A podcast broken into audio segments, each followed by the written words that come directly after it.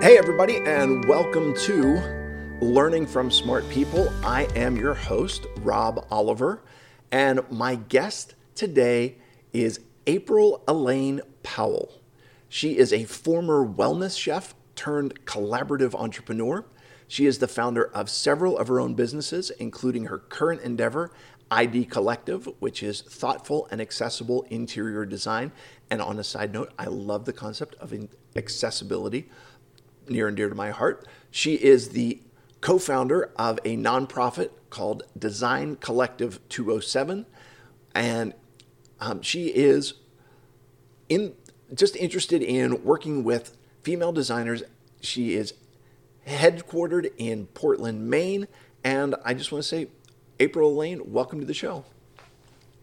Thank you so much, Rob. It's so great to be here. I love your format and I'm looking forward to it today. Wonderful. So, listen, part of the reason why I wanted to have you come on is because whenever I am looking at entrepreneurs and looking at what I would classify as underrepresented populations in entrepreneurship, which would be female entrepreneurs, entrepreneurs of color, uh, entrepreneurs with disabilities, all of those, any way that I can support um, those populations, I'm like, yes. And so when I was reading your story about what you're doing, and then even with the nonprofit stuff, I'm like, this is great. I've got to have April Elaine on. So let me just start here. Give me kind of like your backstory. Where, what kind of deal were you doing as a, a wellness chef? I've never heard of what a wellness chef is. And then how did you transition out of that? Well, Rob, you know, it's funny growing up, I never considered myself an underserved underserved commodity until I became an entrepreneur. um, and actually, once I started being a chef, I experienced it for the first time. Um, being, uh, I don't know, what, what would you call that? Uh, circled out. right. Um, as a woman in the kitchen, um, in a professional kitchen, it was tough. Um, um, you learn to sidestep conversation and mm. just do whatever the guys were doing to keep your job, to get noticed, um, and that that's didn't sit well with me um, as I made it through the years. And I actually went back to school for nutrition and um, culinary medicine because I wanted to take being just a chef into something that meant something that was helping people and nurturing them in another way. Um, so that's that's I kind of uh, gave myself that title long before. I think I believe it's being used now by quite a few people. I'm sure I wasn't the first, um, but it was important to me to uh, take what I had learned and turn it into something better, for better for people, better for me as a human being, um, sharing who I was. Um, I grew up in Seattle, so my father was a owned a company called a Ventral Wellness Center, which centered on all of the body works you can imagine. Um, he taught at the University of Washington kinesiology, um, massage therapy, and things of, along those lines. So I learned how to be to live organically and and sustainably before it ever was the buzzwords it's become today. Wow. So let me just key on something that you said that sense of being the odd person out in the workplace. Uh, as a person with a disability, I kind of get that. And in this day and age where there is the push for diversity and the push for inclusion, I actually ended up feeling like that put a whole lot of pressure on me because mm. I never wanted to be viewed as someone who was hired because I have a disability. Like, oh, that's that's the guy that we hired to fill the quota. So I oh. felt like I needed to outperform everybody else so that they would look at me and be able to to see past my disability and to see what my capabilities are. Did, did you ever have any feelings like that when when you're in the work in you know in the professional kitchen? Oh yeah, I, I was just nodding my head with as you were speaking because I'm like, oh, I can so relate. I I would work late hours. I would come in early. I would I would be the one that knew the plate settings, the everything. And I got I learned the front of the house So I knew anything and everything that was going on. Um, so just so I could stay equal, let alone um, be promoted. Um, those are things um, I learned in culinary school actually quite quickly. I was one of three women in my graduating class in culinary school. Yeah. Um, and we were treated different. It's crazy. And it's, it's a, a thing where you, you actually have to be better just to be viewed as equal. And that's, that's such a crazy, crazy concept. And I'm, I'm hoping that, you know, we're able to move the world forward where we get past looking at people's external external circumstances, external definition, and to be able to look at people for actually what they are doing. And listen, October is National Disability Employment Awareness Month, and so I, that's really something that I've been trying to get out there with the message to say, hey, look at people for what they can do, and don't be put off by what is different or by what they can't do. Let's let's focus on the the cans and make a world where everybody is contributing what they can. So you're doing this work as a kind of your self-defined wellness chef where you're working to do something that is organic, that is wholesome, that is uh, culinary related and then you decide okay, I'm moving from this into design what happened? What was the push that kind of got you moving in that direction? You know, it's funny that you should ask that particular question. I get asked that one a lot. Um, it's it's interesting that a lot of people have this view that they're that these are two very opposite things, and in reality, being a chef is very design related. It's about it's about presentation. It's about making things balanced and equal. Um, yes, you talk about the food and its flavors and but you're it starts with the eyes. It starts with the visual. Um, and so to me it felt, like a natural progression. But i learned in culinary school i had taken a class on on design on how to design a kitchen. And i got an a plus in it. And i remember being so freaking amazed and and just enthused about doing it. I was like but i can't make a living doing that. I i, I I'm gonna have to be. I'm gonna be a chef. Um, so it kind of got put on the back burner back then. But then, um, as I had gone through my the different roles that I've worked for corporations, I worked for um, Seattle's Best Coffee. I worked for a company called Sharp's Roaster Nail House in Seattle. Um, I was put in charge of helping people um, rearrange their workspaces or rearrange the dining room or i was doing workflow and things that appealed to me uh, as, along with the with the managerial side of things and and doing the culinary and i realized how much i really enjoyed them. And so um, one of the things i started wanting to really do was design more restaurants coffee shops. Um, i worked for uh, sodexo and created a um, in my in my role for them at Lipscomb University in Nashville, I I created a basic little um, area for the middle school and high school to come and enjoy the same things they got that the um, college people were doing, but in a smaller version. So they could go get um, hot chocolate or have a station for fried food, nutritional food, just like they had gone into um, the uh, college cafeteria. College cafeteria, and ha- and they got to feel like they were a part of the of a, a better things, like they had gotten upgraded. That's cool. You know, which who doesn't in middle school and high school want to act like a college student? Yeah, I, I love it. And what you let me just go back and again touch on something that you said. You mentioned the fact that being a chef is really about presentation.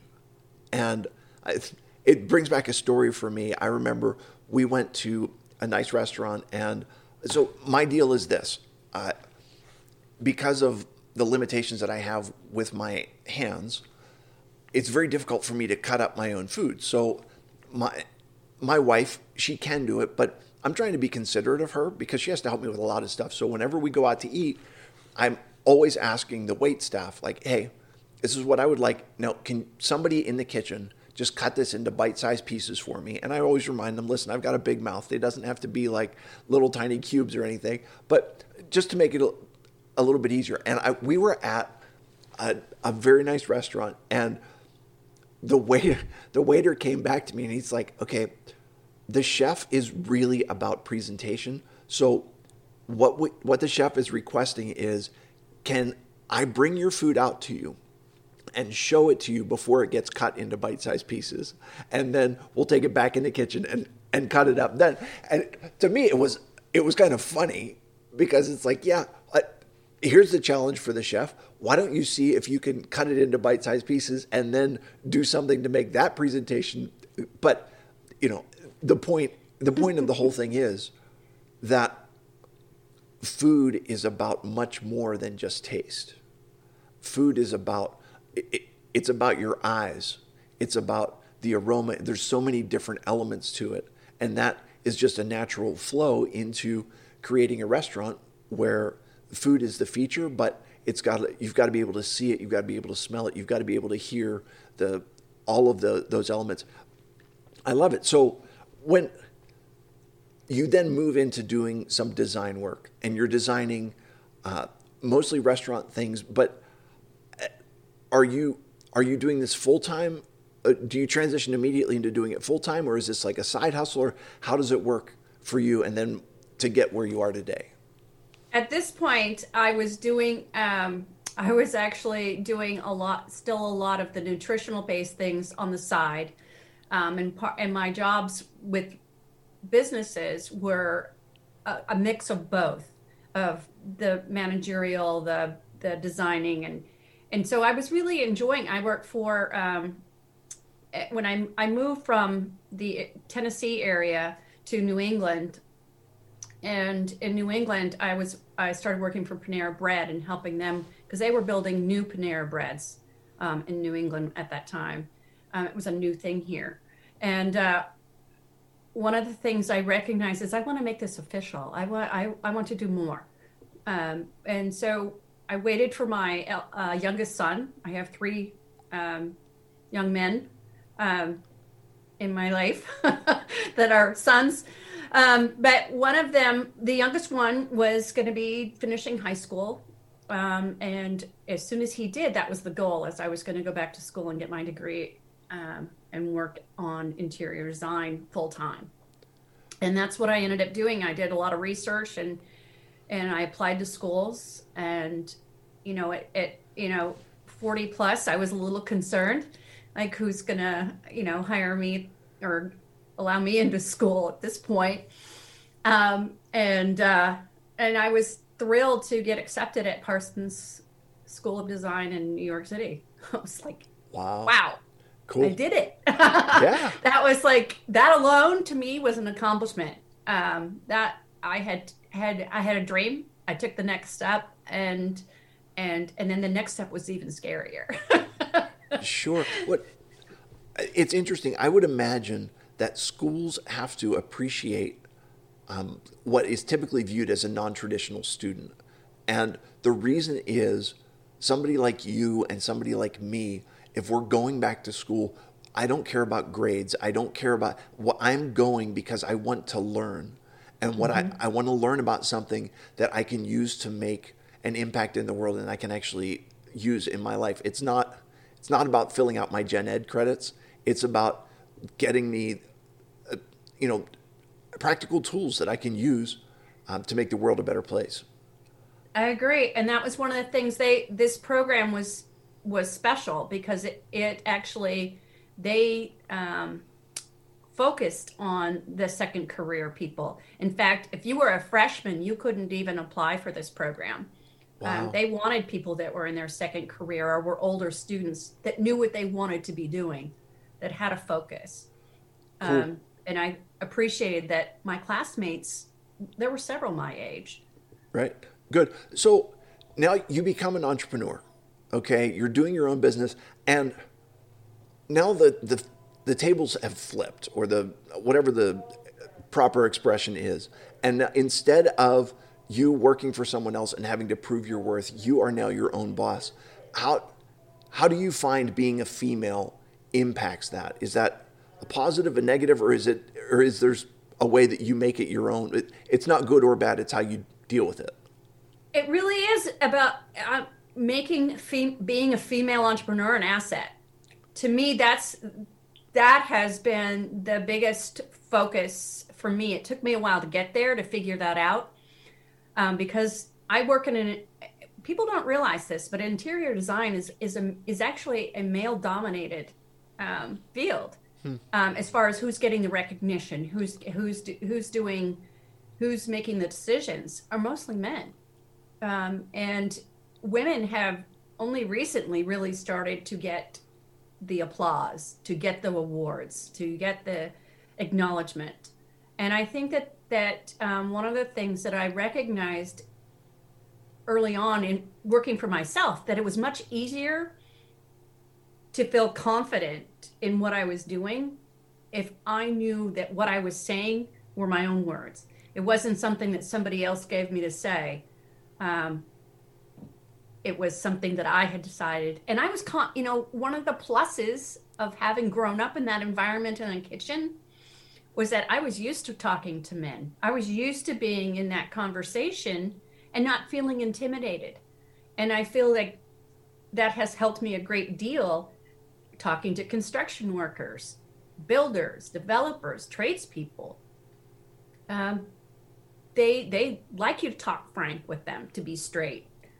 Um, I'm not a foo-foo kind of girl, never was. I've always been kind of a um, uh, a woman that that gets along with just about everybody. Sure. So it was easy for me to to step into this role. And actually, one of the things I I value is is that ability to get along with everyone and not take. I, I I talk about being a woman and being an entrepreneur as a female, but it's not. I don't ram people over the head with it because um, sure. I don't think that that's helpful either but I do embrace it. And I think that that's making it an asset. It's saying, I'm a woman, but I, I know how I know how to communicate with right. a man. Yeah. So I think that that's a big plus. Yeah, I I'm hearing what you're saying, and there's an element in which being a woman has nothing to do with the quality of product that you that you provide, no. but uh, that stand you know that element stands on its own. But there is something about owning your selfness and like this is who I am and I am proud of who I am and it doesn't in some ways it brings certain strengths to what I'm doing.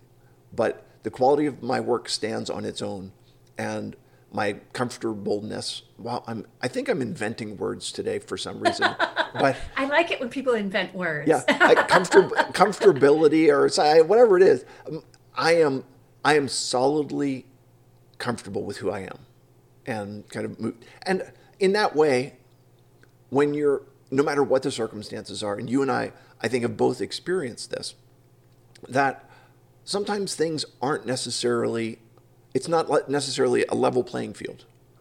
Um, and life can be hard and life can be difficult, and sometimes you get difficult things that happen, but that's life and you deal with it, and it's not necessarily fair, but you move forward.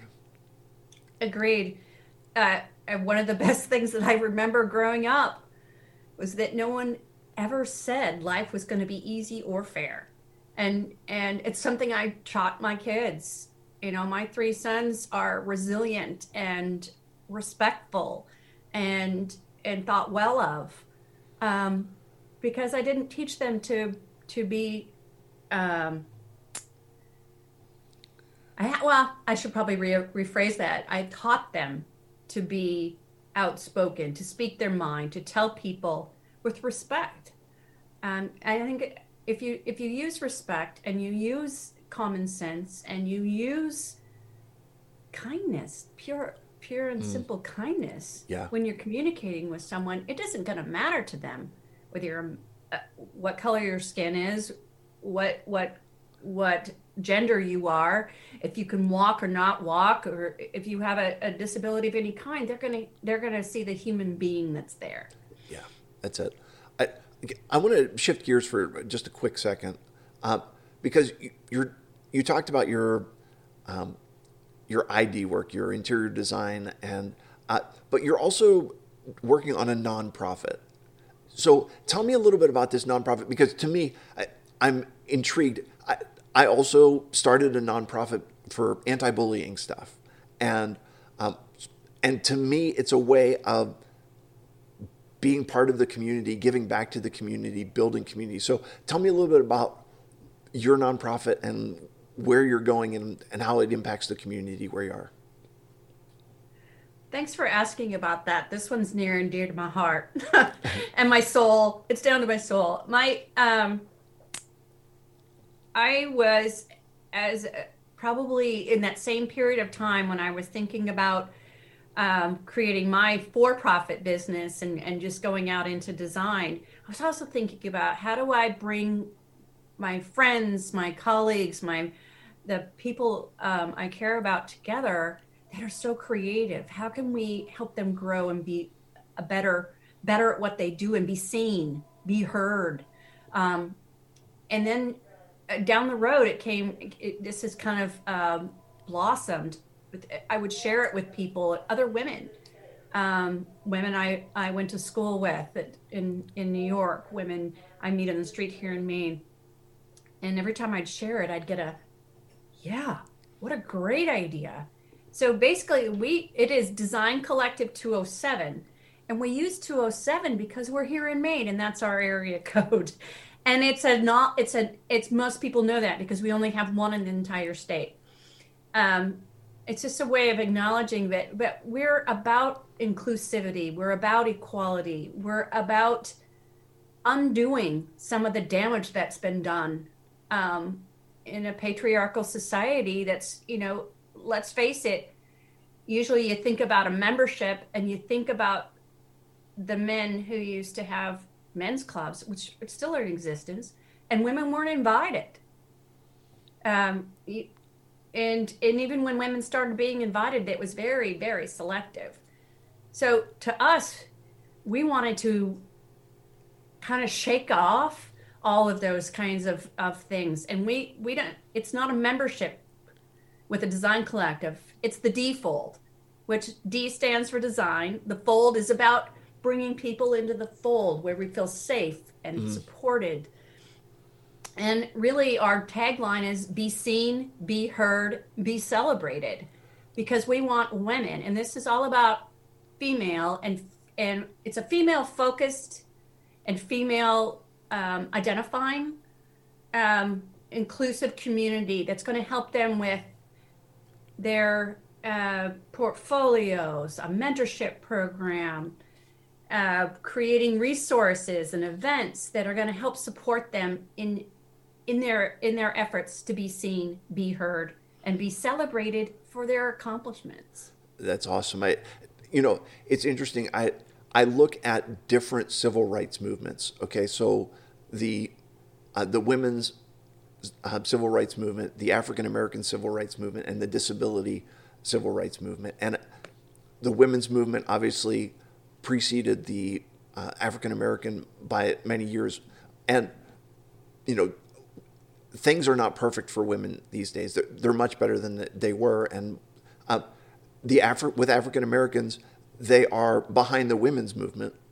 Um, but there's progress there. And I would say that sadly, the disability um, movement is behind the African American movement by, you know, probably 30 years. And so it, it's, it's such a different thing. So I'm just, I'm thinking here if someone out, if there's a woman out there, if there's someone with a disability out there and they're thinking about you know, doing something different. They've got a dream. They've got they want to be an entrepreneur. They want to start their own business. They want to be part of a community of designers or what's your message to to the folks that are out there that have a dream? Don't wait. Start your brilliant dream. Even if it's just talking to your neighbor and and and having a conversation. But get get the word out there. Start doing it. Don't wait. Um, so many so many entrepreneurs that I run into because I have a commercial side to my for-profit business and I help small entrepreneurs. I don't focus on the big guys. There's enough interior designers out there helping them. Sure. I help the little ones. I help the little ones who might not have the resources to have somebody give them the information they need to lay the foundation, to have those to have things brought to them, the ideas. Form a cohort, join a cohort um, they're out there. There, there's some in every state in the union. There's some in every country. They're, sure. they're everywhere. Yeah, I, and for anyone that's listening, and you, if you want to go back, uh, one of my previous episodes was with uh, Dr. Al Condeluci, who talks about building social capital, and that's just the idea of investing and finding places where there's commonality. It's great, April Elaine. You have been fantastic, and I could feel like I could talk to you all day, but. Uh, if people are looking to get a hold of you, where can they find you? We are at, um, you can reach me on Facebook. Um, it's under my name, April Elaine Powell. Um, you can reach me on Instagram. Love to have a follow. I will follow you if you follow me. And it's S B is in boy I D collective. That's Soul Brand Interior Design Collective, but it's Beautiful. Come find me. Um, yeah. We're on Twitter, and our website is is being switched as we speak. so we're excited to to uh, enter that enter into the world of of web, website dome again. nice. Yeah. And so I will put links to all of that information down in the show notes so that people can can get in touch with you that way. And you've been generous enough to offer a free consultation. Tell me about it. I have. Um, so anyone who wants to talk about what I've talked about today, or they just want to talk about interior design, they have a dilemma they want to they want to bounce about. Feel free to reach out to our, on our website. Actually, you can follow. You could reach us on our Facebook or our Instagram. There's a booking link, and you okay. just book a call with me, um, and you get three, 30 minutes of my time, and I'm, I'm happy to answer questions. Fantastic listen, thank you so much. Uh, now, we get to my favorite part of the show, which is three questions to establish your humanity. Uh, are you ready for this? I'm ready. Okay. To me. So, what is one thing that can always bring your family together? Food. All right. And what is the what's the go-to meal? I'm sure that as a chef you you've got a little bit of pressure on you for this but what's the what's the one meal that the the boys are always like hey mom can you make us? Pizza. Really? Is homemade you're making homemade pizza or are you ordering it? Yeah we make it we make it from the crust up. And we used to have actually the boys and i used to have competition. So everybody'd have a week that they got that they got to do the pizza um, so my boys are all actually probably better at pizza now than me okay. um, because they've been making it since they were small. That is so funny. I, what is the thing that you are most proud of in the last year? Ooh, I'd have to say um, taking the step myself to create the nonprofit. I have a co-founder, Shelly Stevens, who owns a florist, a floral shop here in, in Portland, Maine, um, and uh, she believed in me and I believed and, and believed in my dream enough that she joined me in the and I think that that that that meeting that that meeting that day and the fact that we're growing uh, a, a board for Design Collective 207 and taking action. That's very cool. Congratulations on that. Last question. You have lived around the country. So you, Seattle, Tennessee, Maine what is the one regional dish that you're like, you know what, this, wherever, I, whenever I'm kind of having one of those moments, I wish I had this or the thing, maybe it's a, a main, a New England dish that you think this is the one thing that just makes me happy. Oh, that's a, that one's hard for me because I'd have to say if there was one ingredient, it would be crab because I can get that in Washington State or in Maine. I can't get it fresh crab really in in uh, in Tennessee. Right. But um, it's the one thing I can get crab in just about every state. It's not always fresh, but Right. and it, it leads me back to a memory, a good memory as a kid. My uh, grandmother used to take when she'd come to visit, she'd take us to a restaurant in Seattle that made um, shrimp louis, or Okay. excuse me, crab louis, which is basically an English muffin with a ton of crab meat and a ton of cheese on top. Nice. How could you not like that? It's got it's got all the good stuff. Fantastic. Th- thank you very much for sharing that. I, I appreciate you being on the show today, and I hope folks take advantage of the offer that you have so generously put out there. To all my listeners, I say thanks for tuning in today, and uh, I will. I've got a favor to ask. If Okay. whatever platform any of my listeners are on, April Elaine, I'll ask you this too. Hey, wherever you listen to this, leave me a leave me a review or leave me a rating. Just of course, I would love to have five star ratings from everybody, but just honestly let me know what you think, and I, I will forever be grateful for that. I will remind everyone, as always, that when you stop learning, you stop living. Have a great day, everybody.